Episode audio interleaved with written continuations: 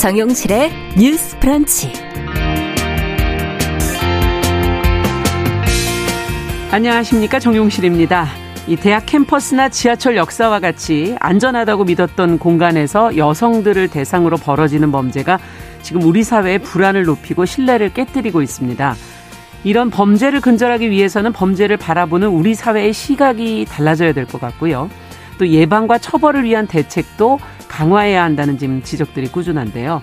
자, 함께 생각해 봐야 할 문제들 주간 똑똑똑에서 이야기 나눠보겠습니다.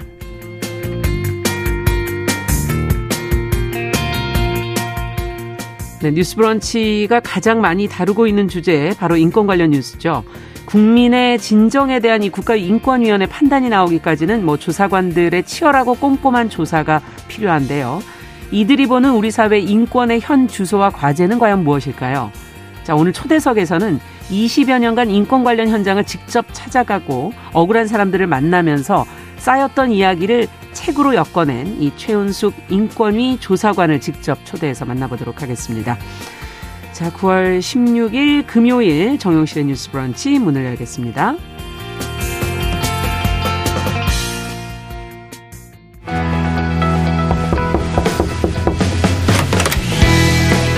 청년 여성의 눈으로 세상을 봅니다. 정용실의 뉴스 브런치 주간 똑똑똑.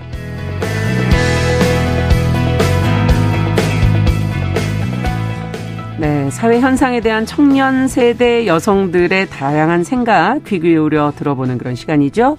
주간 똑똑똑. 오늘도 두 분 모셨습니다. 계간홀로 이진송 편집장 안녕하세요. 안녕하세요. 네, 그리고 청소년 페미니스트 네트워크 위티의 최유경 활동가 안녕하세요. 안녕하세요. 네, 오늘은 저희가 좀 특별한 날이라서 퀴즈로 한번 여러분과 함께 시작을 해볼까 하는데 뉴스 브런치가 첫 방송이 나간 게 2019년 바로 9월 16일 음. 오늘이에요. 그래서 말하자면 뉴스 브런치 생일입니다. 그래서 오늘 어, 퀴즈 하나 내고서는 이제 주간 똑똑똑 시작할까 하는데 뉴스 브런치가 몇 주년 생일일까요? 이게 지금 어, 퀴즈입니다. 보기를 잘 들으시고 정답을 문자로 보내주시면 됩니다. 짧은 문자 50원, 사진 첨부나 긴 문자는 100원이 부과가 됩니다. 1번 2주년, 2번 3주년. 네. 과연 무엇이 정답일지 눈치채셨어요? 두 분 함께 하신 지 얼마나 됐죠, 지금? 저희 주간 똑똑똑은? 어, 저는 이제 거의 1년 8개월 정도 그러니까. 됐고요. 네. 저는 한 세네 달 정도 어, 된것 같아요. 네. 네. 좀 늦게 합류하셨으니까. 네, 네, 네. 음. 아마 이분들 걸 추정해 보면 이거보다 훨씬 길어야 되잖아요. 그렇죠. 네. 자, 정답 아시는 분 문자 보내주시면 저희가 정답과 함께 따뜻한 격려와 응원의 한마디도 함께 보내주시길 부탁드리면서 서른 분에게 모바일 커피 쿠폰 선물로 보내드리도록 하겠습니다. 정답은 2부에 발표하겠고요. 당첨자는 방송 후 프로그램 홈페이지 게시판에 올려두겠습니다. 확인해 주시기 바랍니다. 자, 오늘 저희가 두 분과 함께 요즘의 뉴스를 보면서 너무 생각이 많이 어, 음. 복잡합니다, 마음이. 우리 사회가 너무 안전하지 않은 거 아닌가 이런 생각이 들 때가 많고 특히 젊은 여성분들이 그런 생각을 많이 하실 것 같아요. 음. 어제 신당동 역사 화장실에서 동료에게 살해당한 여성 영무원 사실은 참 일하는 공간이거든요. 그곳은 안전해야 할 공간에서 일어나는 이런 사건들을 보면서 더욱더 마음이 안 좋은데 자, 지난 7월에도 인하대 성폭행 사망 사건이 있었습니다. 오늘 그 얘기를 사실 좀 해보려고 했는데, 음, 일단 신당동 역사 화장실 그 여성 영문의 사망 사건을 간단하게 좀 최근에 좀 계속 뉴스 보도가 나오고 있고 네. 또 유사 사건이라고 볼 수도 있는 어, 전체로 본다면 크게 묶었을 때 여성에 대한 어떤 사건이기 때문에 음. 한마디씩 좀 듣고 가죠. 어떤 생각이 드셨습니까? 네, 사실은 좀 둘 다 아무래도 여성에 대한 젠더 폭력들, 여성에 대한 음. 성폭력들이 좀 이어지면서 특히 좀 2016년에 강남역 여성의 살인 사건들이 좀 오버랩되면서 아, 또 음. 여성이 죽었구나.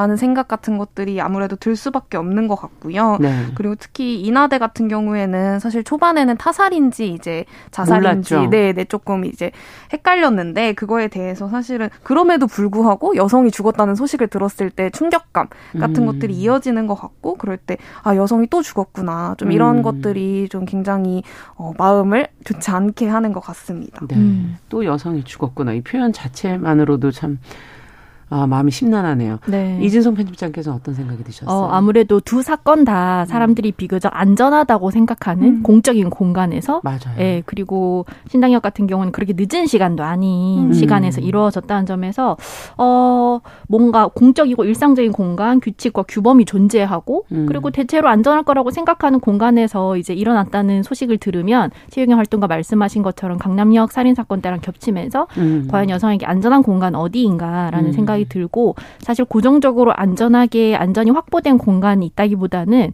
결국에는 그 공간을 구성하는 사람들이 어떻게 안전을 만들어 갈 것인가로 음. 인식이 바뀌어야 된다는 생각을 좀 했습니다. 그러네요. 안전한 공간이 어디인가 찾기가 정말 힘들어지니까 공간을 그럼 어떻게 안전하게 만들 것인가. 음. 어, 어느 나라든 그 국민들의 안전이 가장 중요한 문제가 아닐까 하는 그런 생각도 들면서 자, 이, 이번에 저희가 오늘은 얘기하려고 하는 인하대 성폭행 사망 사건, 캠퍼스 내에서 이뤄진 어, 폭력, 이걸 보는 시각, 이걸 젠더 폭력으로 보는 시각과 그렇지 않은 시각들이 있더라고요.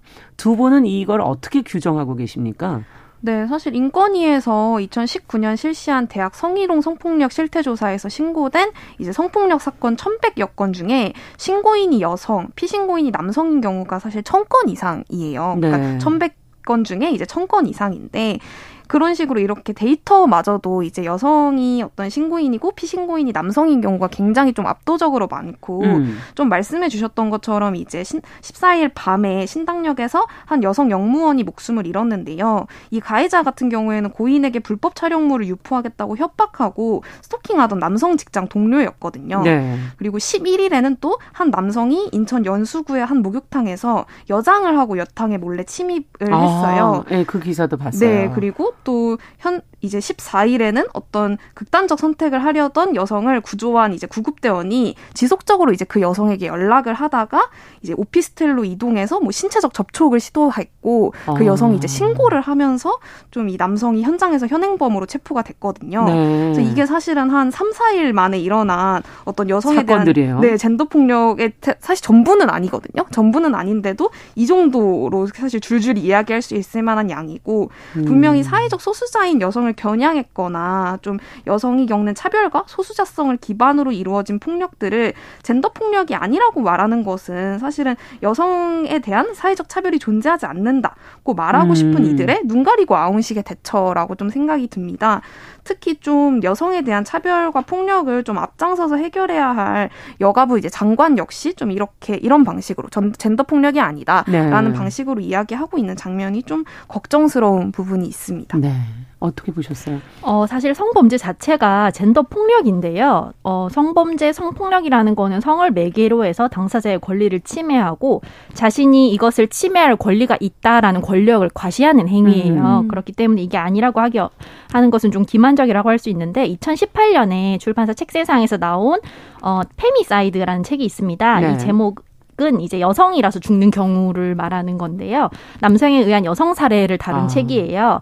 그래서 어 남성에 의한 여성 혐오적 여성 살해라고 정의를 하는데 네. 이러한 강간 살인이 굉장히 전형적인 케이스로 다뤄지고 있거든요. 음. 사실은 말 그대로 같은 조건 같은 상황에서 남성이라면 죽지 않았을 경우에 아. 여성이기 때문에 죽었던 경우들을 이제 굉장히 다양한 분야에서 총망라를 하고 있는데 예. 그 중에 하나가 이런 범죄 사례의 경우거든요. 음. 그래서 이런 것들을 젠더 폭력이 아니라고 하는 것 자체가 사실 이렇게 명명을 피한다고 해서 그 문제의 본질을 은폐하는 게 문제 해결에 어떤 도움이 될까 싶은 그런 의구심이 있습니다. 네. 지금 앞서 잠시 여가부 장관의 발언을 잠시 얘기해 주셨는데 젠더 폭력으로 보면 안 되고 이게 남녀 갈등으로 번져서도 안 된다고 말을 했다 결국은 이제 정정을 했습니다.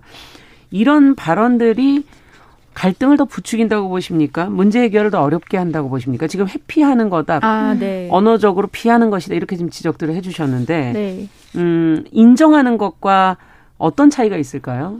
네, 사실 저는 이제 기울어진 운동장에서 젠더 갈등이라는 것은 실존한다기보다는 사실 젠더 폭력을 좀 무마하는 용도로 쓰인다라는 생각이 들고요. 그리고 이러한 발언은 사실 젠더 문제 자체를 굉장히 민감한 문제, 그러니까 갈등, 음. 민감한 문제로 다루거나 좀 얘기할 수 없게 만들기도 하는 것 같습니다. 네. 특히 이제 김현숙 장관이 얘기했던 남녀 갈등으로 번지면 안 된다라는 식의 이야기는 뭐 김현숙 장관만이 한 이야기라기보다는 굉장히 유구하게 젠더 폭력의 구조를 지어오는 좀 방식이 분위기였던 것 같고요. 그동안에. 네네. 네. 저는 개인적으로 그럴 때 우리는 갈등이 아니다 이것은 라고 말하기보다는 왜 갈등이 일어나면 안 되나? 라는 질문을 할 필요가 있다라고 생각됩니다. 음. 현재 일어나고 있는 젠더 폭력들은 당연히 비단 갈등만이 아닌 좀 사회적인 구조에 발디뎌 만들어진 엄연한 권력이 개입한 폭력들인데요. 네. 그 하지만 좀 이와 동시에 사회라는 것은 언제나 갈등을 통해 나아지는 어떤 역사들이 있습니다. 음. 투쟁하고 다투고 문제 제기하면서 사회는 더 나은 방향을 모색해 가거든요. 그렇죠. 그리고 엄연한 좀 권력 구조가 존재하고 있는 그 구조 속에서 계속 누군가가 죽어가고 있는 현실에서 음. 사실 다투지 말고 말고 사이좋게 지내라는 이야기는 공허해질 수밖에 없습니다. 그래서 음. 충분히 사실은 다투고 충분히 문제 제기할 필요가 있다는 생각 듭니다. 네, 갈등이란 건 당연히 존재할 수밖에 없는 거고 네. 그것은 구조에서부터 오는 것일 가능성이 네, 지금 네. 높기 때문에 그것 자체를 아예 덮을 수는 없는 거다. 어떻게 보세요, 이준석 편집장께서는? 어, 네, 김현숙 여성가족부 장관은 이제 이게 여성에 대한 폭력이 아니고 성폭력 사건이라고 하면서 남성 가해자, 여성 피해자 프레임으로 이 사건을 음. 바라봐서 안 된다라고 말을 했는데요.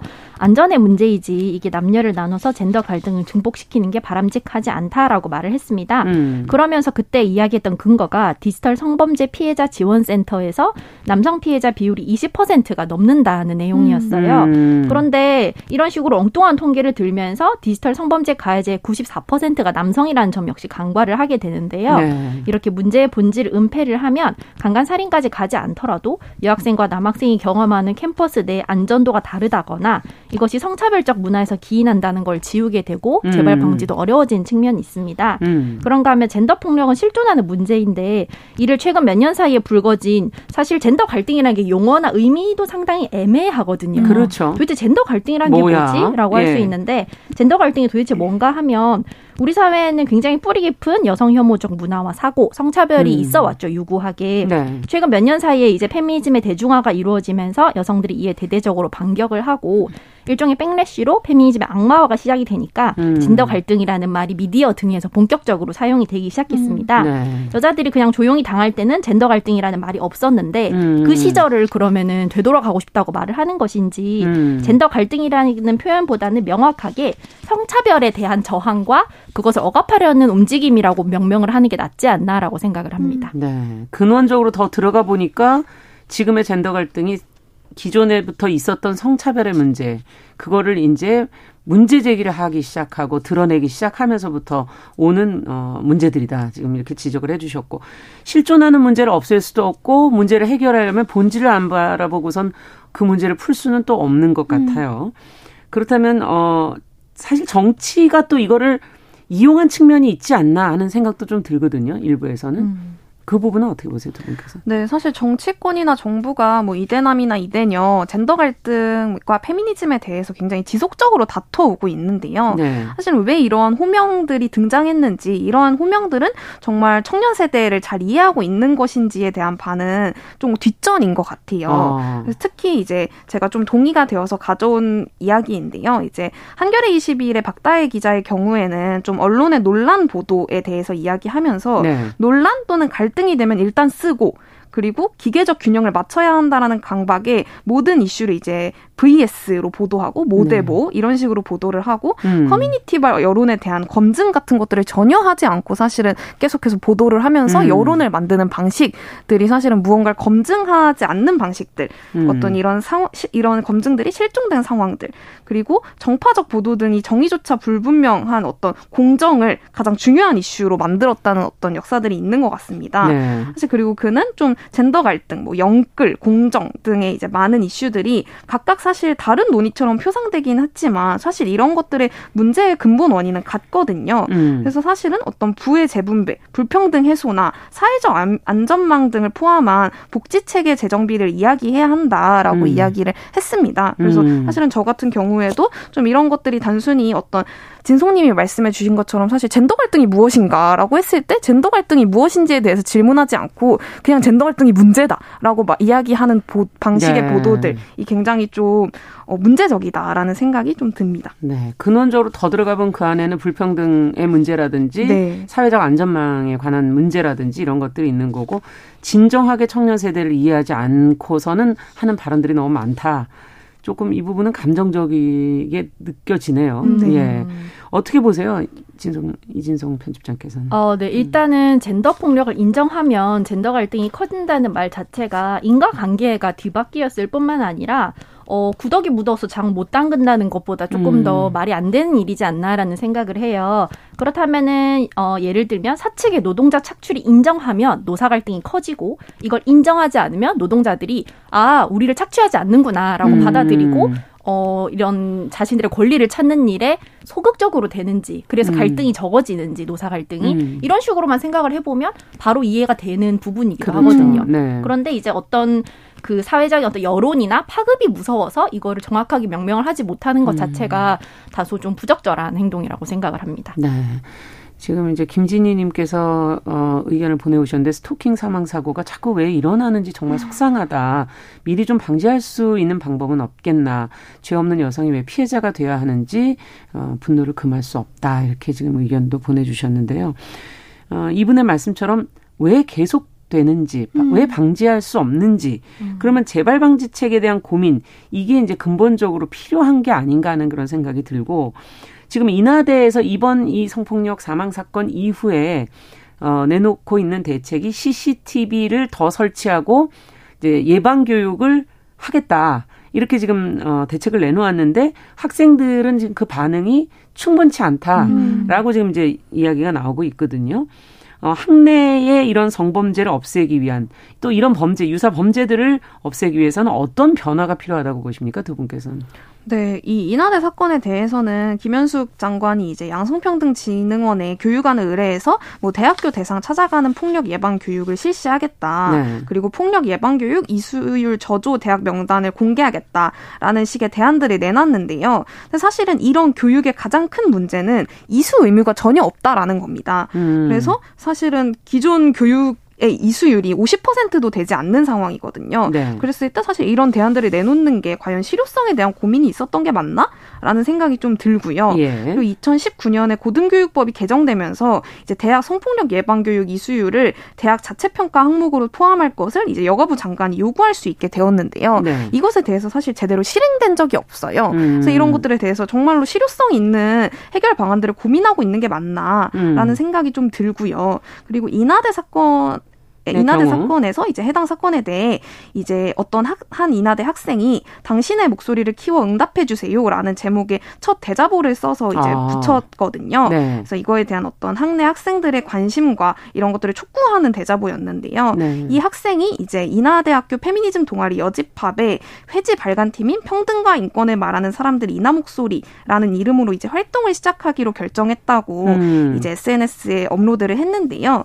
이 이제 이나 목소리는 평 평등하고 안전한 학교를 만들기 위한 행동, 담론 형성에 앞서겠다라고 밝혔어요. 네. 그래서 이 사건의 지속 가능성이나 의미를 고민할 때 이러한 학생들의 움직임, 정부와 국가 등의 적극적으로 대안과 해결을 요구하는 움직임들이 사실은 굉장히 좀 중요하다라는 그렇죠. 생각이 듭니다. 신당역 네. 사건 같은 경우에도 현재 지금 역사 바깥에 추모를 할 수 있는 공간이 마련되어 있거든요. 음. 그래서 이러한 어떤 시민들의 목소리 같은 것들이 굉장히 중요하다라는 음. 생각이 좀 듭니다. 이런 움직임이나 목소리 이런 걸 좀 귀담아 들으신다면 그 안에서 해법을 찾을 네. 수 있지 않겠나 지금 그런 지적을 해주신 건데 음. 앞서 성폭력 예방 교육 얘기를 해주시니까 다른 교양 과목들은 다 있지만 이것은 온라인 형태로 되어 있어서 네. 틀어놓고 그냥 형식적으로 맞아요. 보고 있는 건 아닌가 이런 생각도 좀 들거든요. 네, 음. 사실 동영상 같은 경우에는 매번 똑같은 내용이기도 하고 예. 틀어놓고 굳이 시청을 하지 않더라도 로딩만 되면 예. 교육을 이수한 것으로 체크가 되기 때문에 필요성이 많이 없기도 하고요. 사실은 대부분 기계적이고 형식적인 내용들로 이루어져 있는데 사실 이런 교육이 아니라도 음. 간간히 나쁜 것이고 범죄라는 것을 누구나 알고 있습니다. 음. 문제는 어떤 것이 성폭행이다라는 인식의 개념이 굉장히 다르다는 것이거든요. 아. 그래서 우리나라 같은 경우는 특히나 어, 성관계에서 이 애매모호한 동의의 기준 어디까지가 음. 동의이고 여성이 이런저런 행실을 했을 때는 그런 일을 당할 수밖에 없다. 그것은 아. 굳이 나쁜 게 아니고 여자가 잘못한 것이다라는 네. 인식이 너무나 이제 깊이 퍼져 있기 때문에 사실은 이것이 성폭행이다라고 생각을 하거나 그리고 그 나는 범죄자가 될 것이다라고 생각을 하고 저지른 사람들은 또 크게 없다는 거예요. 결국 음. 중요한 것은 우리나라의 어떤 이런 성문화, 성관계에 대한 인식, 네, 이것부터 폭력에 대한 인식? 이런 네. 것들이 잘못됐다는 거고요. 네, 이런 것부터. 사실 제고가 음. 되어야 되는데 아는 사이거나 음. 조금 서로 사전에 둘이 호감이 있었다거나 네. 늦은 시간에 같은 방에 들어갔다거나 예. 이런 것들이 전부 다 이제 사실은 우리나라에서는 성폭력으로 인정이 되지 않는 경우가 되게 많거든요. 음. 성범죄 처벌의 강도가 낮다는 것도 문제지만 네. 사실 CCTV나 처벌은 모두 사후적인 문제입니다. 맞아요. 일이 벌어졌을 때 그것으로 어떻게 처벌을 할 수 있느냐의 문제지 이미 피해자는 발생한 그렇죠. 일이거든요. 맞아요. 그렇기 때문에 CCTV가 있어서 내가 처벌을 받기 때문에 성범죄를 저지르지 않는 것이 아니라 이것은 타인의 권리를 침해하는 일이기 때문에 나쁜 일이기 때문에 하면 안 된다는 인식이 음. 굉장히 필요하거든요. 음. 사실 그러려면 전반적인 성문화의 개선이 필요하고 이건 아. 굉장히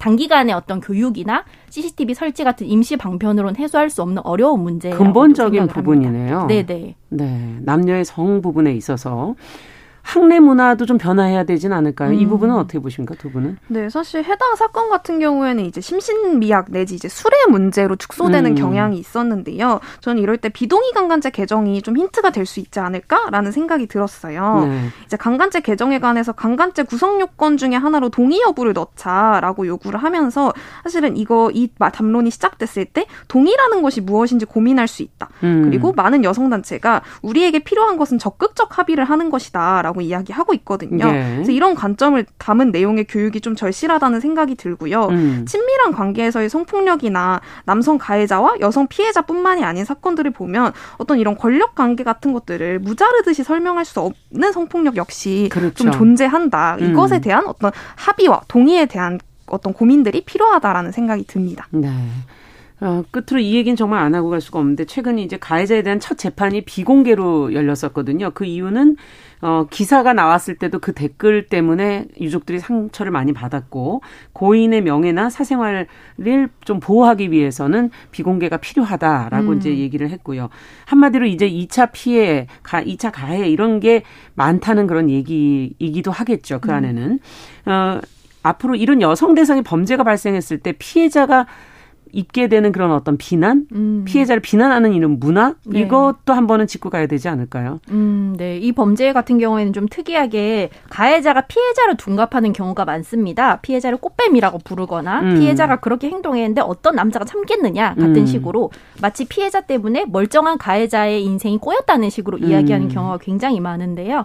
성범죄는 다른 모든 범죄와 마찬가지로 가해자가 범죄를 저질렀기 때문에 그렇죠. 발생하는 일이라는 식으로 조금 더 어, 인식의 전환이 좀 필요하다고 봅니다. 네.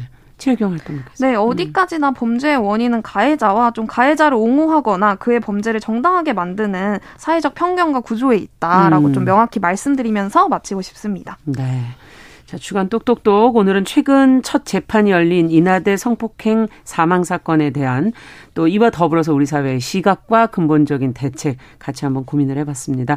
청소년 페미니스트 네트워크 위티의 최유경 활동가 계간홀로 이진송 편집장 두 분 말씀 들었습니다. 감사합니다. 감사합니다. 네, 정용실의 뉴스 브런치 1부 마치고 저는 잠시 후에 돌아오겠습니다.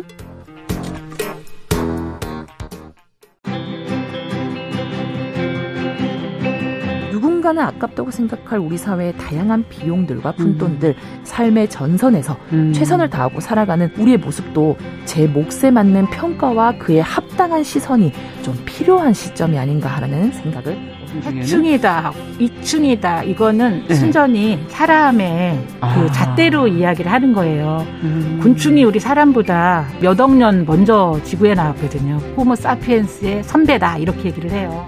남성의 입장에서 여성의 입장을 이해하는 사람인 거죠. 그래서 사실 이 역지사지의 태도가 한국 사회로 지금 필요한 것이 아닌가 그런 생각이 들고요.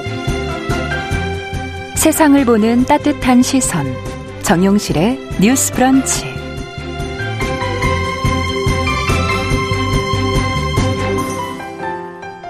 네, 정용실의 뉴스 브런치 이제 2부 문을 열겠습니다. 1부에 뉴스 브런치 생일 기념 퀴즈를 내드렸는데 정답 발표 시간이 다 됐네요.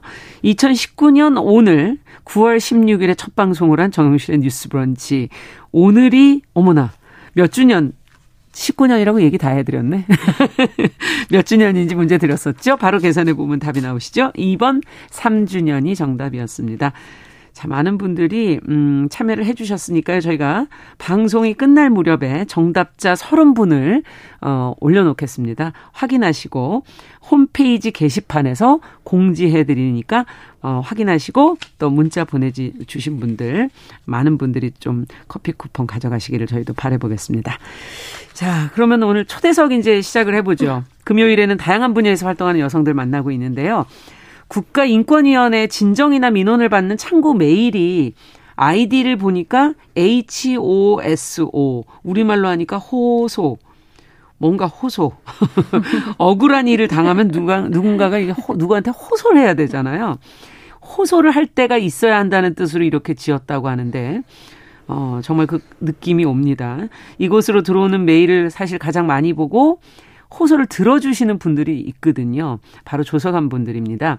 최근에 한 베테랑 조서관이 직접 어, 그동안 다뤘던 어, 사건들 이야기를 또 직업적인 애환을 함께 담은 책을 통해서 인권에 대해서 저희가 오늘 다시 한번 좀 어, 생각해 보는 시간을 가져볼까 합니다.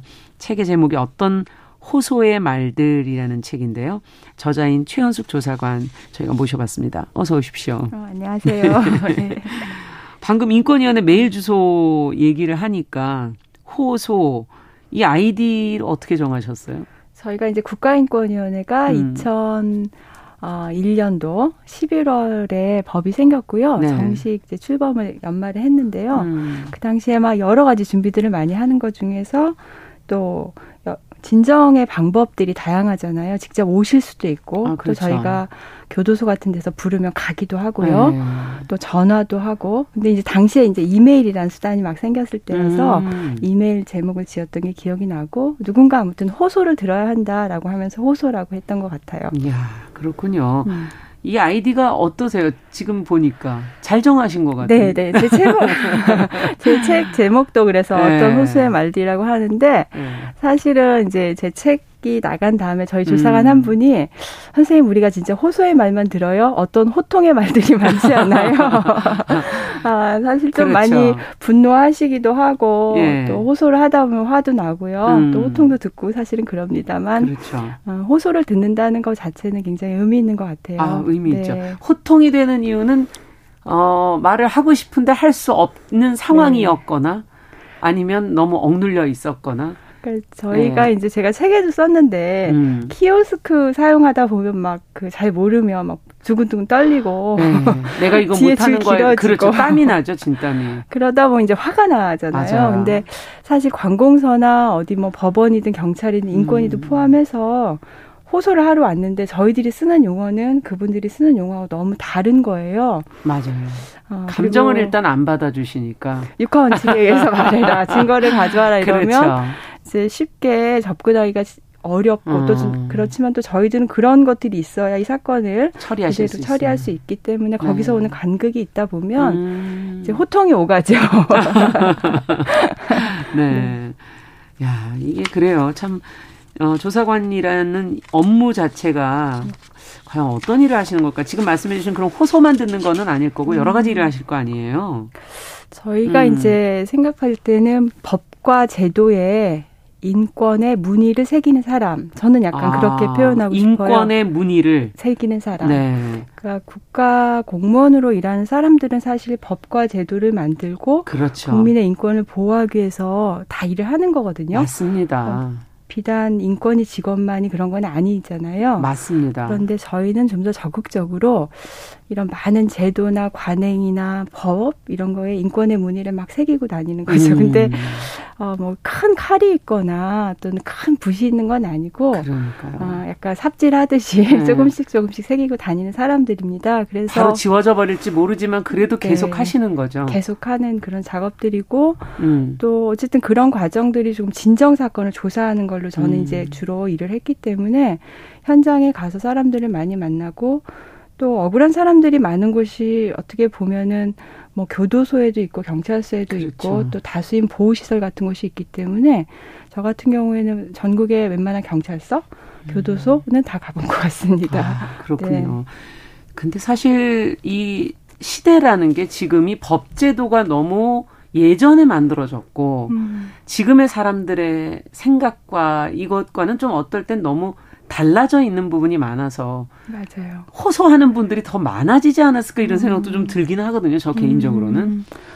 그 그리고 수단도 굉장히 많아졌거든요. 예. 어떤 호소, 호소의 수단은. 수단도. 어. 그런데 말씀하신 것처럼 이제 법과 제도라는 거는 일종의 그물 같은 것 같아요. 고기 잡을 때 필요한 그렇죠. 그물. 네. 그런데 그 그물이 어쨌든 구멍이 있어야 그물이잖아요. 네, 구멍인데 너무 크면 다 빠져나가죠. 다 빠져나가고. 네. 그러니까 그 제 법과 제도라고 하는 것에 걸리지 않은 문제들은 음. 늘 있을 수밖에 그렇죠. 없는 것 같고요. 그런데 저희가 이제 그거를 좀 더 잘 만들고 거기서 빠져나왔던 문제들을 음. 또 인권의 관점에서 잘 걸러 올리는 일들이 되게 중요하다는 생각이 들어요. 네.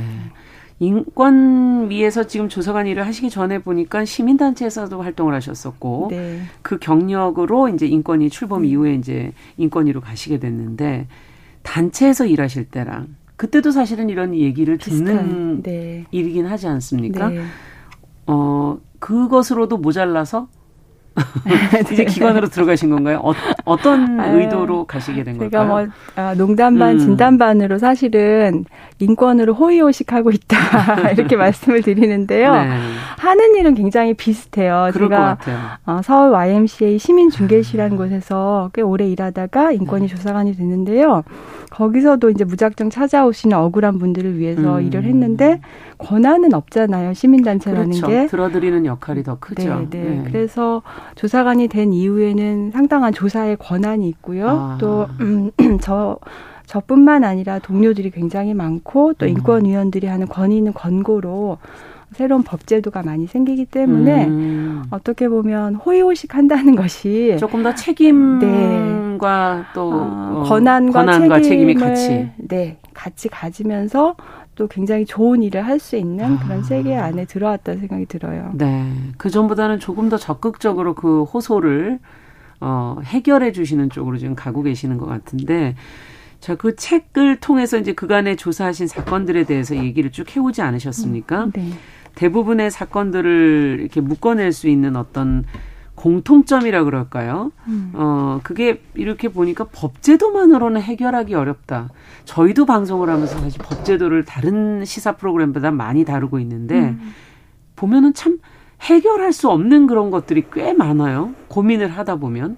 그렇습니다. 네. 어, 저희가 이제 조사관들이 사실은 좀, 아, 제가 직업을 어디 가서 말을 하면 딱두 음. 가지 반응을 해요.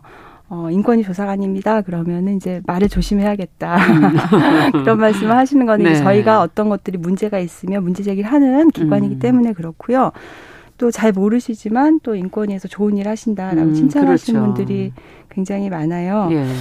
그래서 법과 이제 제도에 관한 건데요. 음. 법과 제도로 문제를 다 해결할 수는 없지만 음. 또 가장 중요하게는 법과 제도가 마련되어 있어야 하죠. 그렇죠. 그래서 저희 국가인권위원회에서는 이제 세 가지 업무를 이렇게 교차, 그러니까 세 가지 업무가 이렇게 음. 톱니바퀴처럼 굴러가야 하는데요.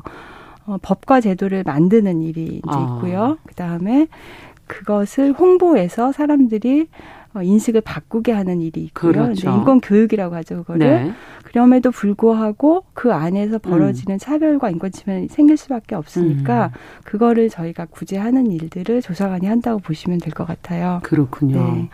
그 안에서 결국은 어떤 마음의 문제로 이거를 구제하는 거.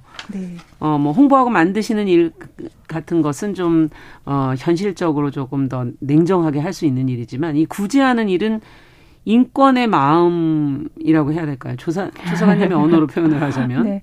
저는 음. 이제 인권의 마음이라는 게 뭐냐는 질문을 이 책 출간한 다음에 많이 받는데, 음.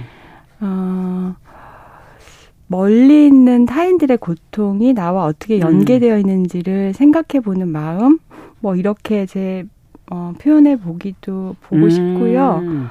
어, 최근에 어, 우리 밥상에 오르는 깻잎, 네. 돼지고기 이런 것들이 사실은 대부분 외국인 노동자들의 값싼 노동력으로 음. 어 이게 생산이 된다는 사실을 알게 됐어요. 아. 그러면 그분들의 노동이 없으면 이 가격이 훨씬 더 오를 수도 밖에 없고 그렇죠. 또 농촌 경제가 유지되기도 어렵거든요. 맞습니다. 근데 이런 문제들을 연관해 보기 시작하면 예를 들어서 불 불법 이주 민 문제라든가 음. 또는 이주 노동의 현실이라든가에 대해서 좀 더 깊이 생각할 수 있고 또 그걸 안만큼 그런 제도나 법을 지지할 수도 있고요. 음. 또 쉽게 외국인 노동자는 어떻다라는 편견에서 조금 벗어날 수도 있다고 생각이 내 돼요. 삶과 연결이 돼 있네요. 네, 네. 그래서 그런 마음이 인권의 마음이라고 하면 좀 더 쉽게 말씀을 드리면 저는 약간 이렇게 표현했어요. 음. 제 책에서는 어, 인간을 조금 슬프고 귀엽게 보는 마음 음, 같아요. 그러네요. 인간의 다양한 면이 있잖아요. 굉장히 맞아요. 악랄한 사람, 또 살인을 저지른 음, 사람, 음. 또 책에 등장하는 것처럼 어, 유서에도 거짓말을 남긴 사람도 있고요. 아. 또 도저히 할 수 없는 어떤 범죄를 하고도 또 인권을 주장한 사람들도 있어서 네. 그런 다양한 면들이 공존하는 것들이 사람이라는 걸 보면 음. 쉽게 어떻다 아니다라고 규정하지 않으면서도 어, 한번 뒤집어 볼 수 있는 마음이 생기는 음. 것 같고 저는 그런 것들을 보는 능력이 인권 감수성 또는 인권의 마음이라는 생각이 들어요. 그래도 어쨌든 인간의 어떤 여러 가지 면이 있지만 그 중에서도 약한 부분을 보고 있는 거네요. 그렇죠. 예. 인권의 마음이라는 네, 것은 네. 예, 그 어, 부정적인 이런 부분보다는 조금 더 긍정적인 부분을 바라보면서 네, 네. 예. 근데 원래 인간이 원래 타인의 고통을 이렇게 연기해서 같이 생각하면서 살아가야 되는 것이긴 한데 우리가 그 이제 현실 속에서 쉽지 않고 음. 특히 먹고 사는 게 힘들어지기 시작하면 이런 문제들이 항상 뒷전으로 가기 쉬워지고 맞습니다. 지금 현실도 조금 그런 부분이 있지 않나 하는 생각도 한켠으로는 좀 들기도 하거든요. 음, 네. 음 그럴수록 이 문제는 더 더 직면해서 봐야 되는 거 아닐까? 어, 그래서 사실 네. 되게 먹고 사는 게 어려워지고 사회적 갈등도 굉장히 커지고, 커지고, 그러잖아요. 네, 지금 현재 그렇죠. 네. 그러면서도 사람들이 인권에 대해서 또 관심이 없는 것 같지만 굉장히 사회 문제에 인권적 감, 감성이 굉장히 높아진 것도 사실이에요. 네. 그래서 어떤 문제를 보면 보이는 것이 다가 아니고 그 음. 그 너머의 어떤 구조적인 문제라든가 음. 또 제도의 문제라든가 이런 것들을 많이 제기하고 있어서 아. 어, 뭐 정과는 변화된 거군요. 그렇죠. 굉장히 그런 인권 감수성이 점점 음. 높아지고 있는 거는 굉장한 사실인데 그럼에도 불구하고 뭐 사회 경제적으로 여러 어려움이 있잖아요. 그러니까 음. 표면적으로는 그게 굉장한 갈등, 또 을과 을의 아. 대립 이런 것들을 좀 나타나는 경향이 실제로 있는 것 같아요. 네. 이것을 다뤄야 하는 뭐 정부라든지 그 어, 기관에서는 이것이 우선순위가 될 수 없고 너무 먹고 사는 문제가 힘드니까. 하지만 개개의 국민들에게는 이 인권 감수성이 높아져 있기 때문에 맞습니다. 이게 어떻게 보면 갭이 너무 갭이 크네요. 그러니까 학교 제도 같은 것들 보면 저희가 이제 학교 인권 침해 문제를 다루는 아동과 청소년 인권팀이 네. 따로 있는데요. 학교라는 제도가 아이들 청소년들의 인권 의식을 따라가지 못하면서 여러 문제들이 불거지고 있어요. 네. 옛날 방식으로. 네. 네. 근데 학교 현장은 사실 굉장히 아. 많이 변화하고 네. 어 굉장히 개선이 된 것도 정말 사실이지만 음. 또 아이들은 그보다 훨씬 더 앞서 나가고 있어서 그렇죠. 뭐 핸드폰 같은 것들만 대표적으로 봐도 예, 예. 저희 위원회 이제 학생들이 학교에서 핸드폰을 함부로 선생님이 사용하지 못하게 음. 하는 거 수업 시간에 안 쓰면 되는데 무조건 어, 학교 가면은 이제 걷어버리고 압수하는, 압수하는 거. 거. 이런 어. 것들이 차별 아닙니까 인권 침해 아닙니까라고 어. 진정하는 경우도 굉장히 많아요. 어. 근데 그런 사건을 보면 이제 어른들과 청소년의 인권 의식에 굉장한 차이가 있다라는 생각이 들죠. 예. 네. 정말 이게 기, 이 세대가 어, 빠르게 진전을 어떻게 보면 더 발전을 하고 있는 거기 때문에 네. 따라가려면 정말 노력이 정 필요하겠구나. 네. 어, 조사관으로 일하신 지가 벌써 20여 년 되셨는데 지금 시대적 환경을 지금 두, 둘이서 얘기를 좀 했지만 이, 이게 시대적 환경에 따라 또 다른 것들이 중요해지잖아요. 네. 인권의 네. 문제 속에서도. 네, 네. 제가 처음에 인권위원회 조사관이 됐을 때가 2002, 이제 2002년 2002년 2년 4월부터 조사를 정식으로 시작을 예. 했는데요. 그때 진정 사건들이 뭐 한 200건씩 막 봤던 때인데 예, 예. 그때 사건의 제목이 뭐 고문에 의한 또는 뭐 음. 뭐 부당한 압수에 의한 뭐 폭력에 의한 음. 이런 아주 적나라한 제목들의 사건들이 굉장히 많아서 사회적 폭력이군요. 네, 예. 뭐 영장 없이 체포됐다, 뭐, 뭐 고문을 받았다 이런 음. 것들도 굉장히 많은 사건들이었어요. 근데 그 당시에는 사실 증거 근거를 찾고 진실을 찾는 것이 조사관의 굉장히 역할. 중요한 역할이었죠. 예. 어, 그래서 사실만 확인이 되면 이건 누가 뭐라고 해도 인권 음. 침해다라고 음. 말하면 되는 건데, 근데 최근에는 조사를 했는데, 음.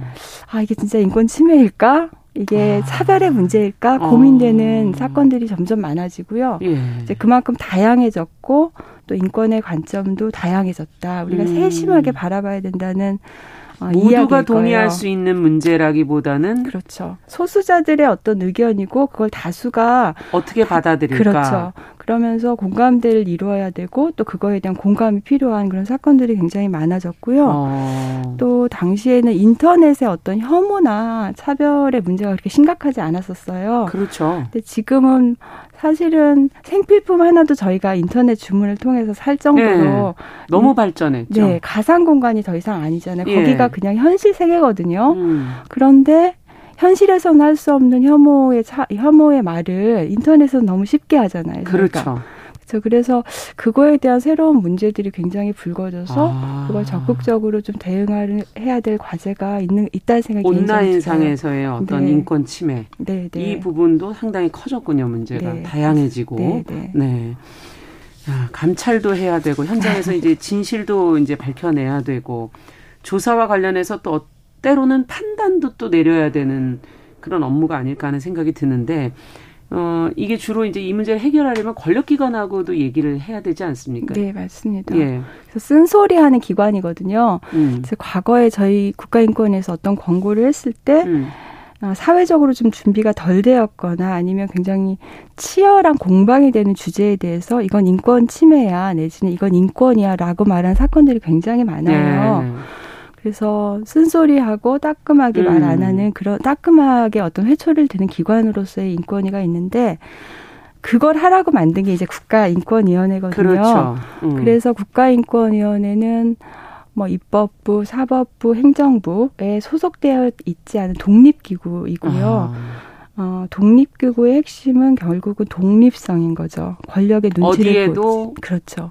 의존되지 않고 어디하고도 결탁되지 않고 네. 예. 독립적으로 어떤 문제를 인권의 관점에서 풀어내고 그걸 권고 당당하게 말할 수 있는 음. 기관이 되어야 하는데 이제 개인인 조사관으로서도 사실은 그런 무겁네요. 게 필요하죠. 네. 그래서 뭐 상급자의 눈치를 본다거나 음. 또 인권위원 들의 다양한 의견이 있을 때 조금 사실은 주저되는 부분도 있고 그렇죠. 이런 게 있는데 그런 거에서 좀 더 독립적으로 일할 음. 수 있는 마음 이런 게 굉장히 중요하고 언론하고도 굉장히 비슷하네요. 어떻게 보면 아 그렇죠. 네, 네 맞습니다. 음. 근데 특히 치열한 양쪽의 공방이 있을 경우에 판단을 내려야 될 때 그렇죠. 그때가 참 곤란할 것 같아요. 어. 저희도 어떤 굉장히 중요한 사안에 양쪽이 서로 다른 입장으로 팽팽하게 여론이 있을 때 음. 과연 언론이 무슨 얘기를 해야 할까 고민을 하는 것처럼. 음, 굉장히 그런 문제가 많고 저는 이제 가끔 그런 생각이 들어요. 저희 민권위원회가 오래전에 아, 2000년 초반에 아, 일기장 검사하는 거는 인권 침해다라고 하는 의견을 음. 낸 적이 있어요. 네. 제가 농담처럼 우리 위원회가 망할 뻔한 사건이다라고 말을 했는데요. 네. 왜냐하면 그게 난리가 난 거예요. 모든 성인들의 경험에서 일기는 아. 엄마가 검사하고 학교에서 검사받는 거이고 음. 그거는 아이들을 지도하는 지도의 일환이고 음. 글짓기를 가르치는 방안이 되기도 하고 저조차도 우리 아이의 일기를 가끔 음. 받고요. 음. 어, 그렇지만 이제 그것이 한 15년쯤 지나서 지금 보면 그걸 인권 침해라고 말을 하는데 크게 이의를 다는 분들이 없게 되잖아요. 참 시대에 따라 그렇게 달라지는 음. 거군요. 그래서 인권위원회가 어떤 의견을 내거나 권고를 할 때 사회가 다 받아들일 준비가 되었을 때만 권고를 하는 건 아닌 것 같고요. 조금 앞설 때도 있고. 네, 앞설 때도 있고 또 많이 앞설 때도 있지만 음. 많이 앞섰을 때는 사회가 그걸 이해하도록 많은 과정과 어, 절차가 필요하죠. 많이 음. 설명도 해야 되고 홍보도 해야 되고 교육도 그러네요. 해야 되고요. 네. 네. 그런 것 같습니다. 모두가 받아들일 때는 사실 조금 늦은 늦은 거죠. 거죠. 네, 네, 네. 언론도 사실은 모두가 다 좋다 옳다라고 할 때는 조금 늦은 거죠. 네. 자, 책에 소개, 소개된 그런 사례 가운데 인권위가 제대로 의견을 내지 못하, 못했고 또 재심을 통해서 뒤늦게 이제 억울함을 풀어주는 네. 그런 경우도 있지 않습니까? 그런 이야기를 하시면서 뒤늦은 정의가 정의일 수 없는 것처럼 뒤늦은 고백은 고백이 아니다 이런 얘기를 하셨어요. 음. 제가 이제 책을 쓴 여러 가지 이유가 있는데 음. 아, 그 중에 하나가 사실은 제가 너무나 오래 오래 일하면서 마음을 품고 미안함을 가졌던 사건 중에 하나가 이거였거든요. 음. 그러니까 16세 약간 직접 장애 청년이 억울한 살인 누명을 쓰고 음. 10년형을 받은 사건이었고 3년쯤 살았을 때 그 진범의 진범이 발견이 됐고 인권위가 그거를 조사해서 이 청년의 억울함 밝힐 기회가 있었거든요. 네. 이제 그런데 그것을 저희가 이제 조사하지 않기로 결정했던 사건이 있었습니다. 아. 근데 이제 그게 김태윤 그 감독이 만든 재심이란 영화도 만들어졌던 예. 그 사건이기도 한데 그 사건에서 물론 3년이 지나서 이미 억울한 어, 옥살이를 하고 있던 상태였긴 했지만 만약에 그때 어, 저나 또 동료들이 조금 더 용감했다면 어.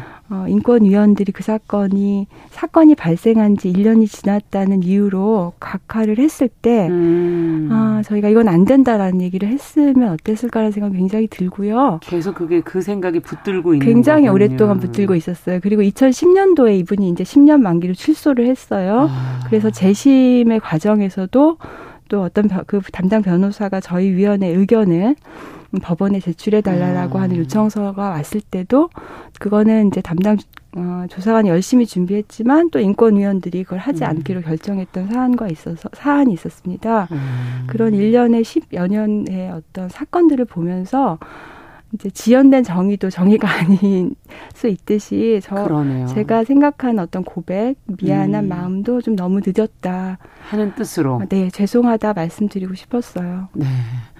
야, 이런 고백은 사실 정말 쉬운 고백은 아닌데, 네. 예, 그렇지만 본인에게는 그 굉장히 중요한 고백이죠. 음, 네, 지금도 좀 미안한, 음. 사실 저희들이 그거 하라고 월급을 받는 건데요. 음, 네. 그러네요.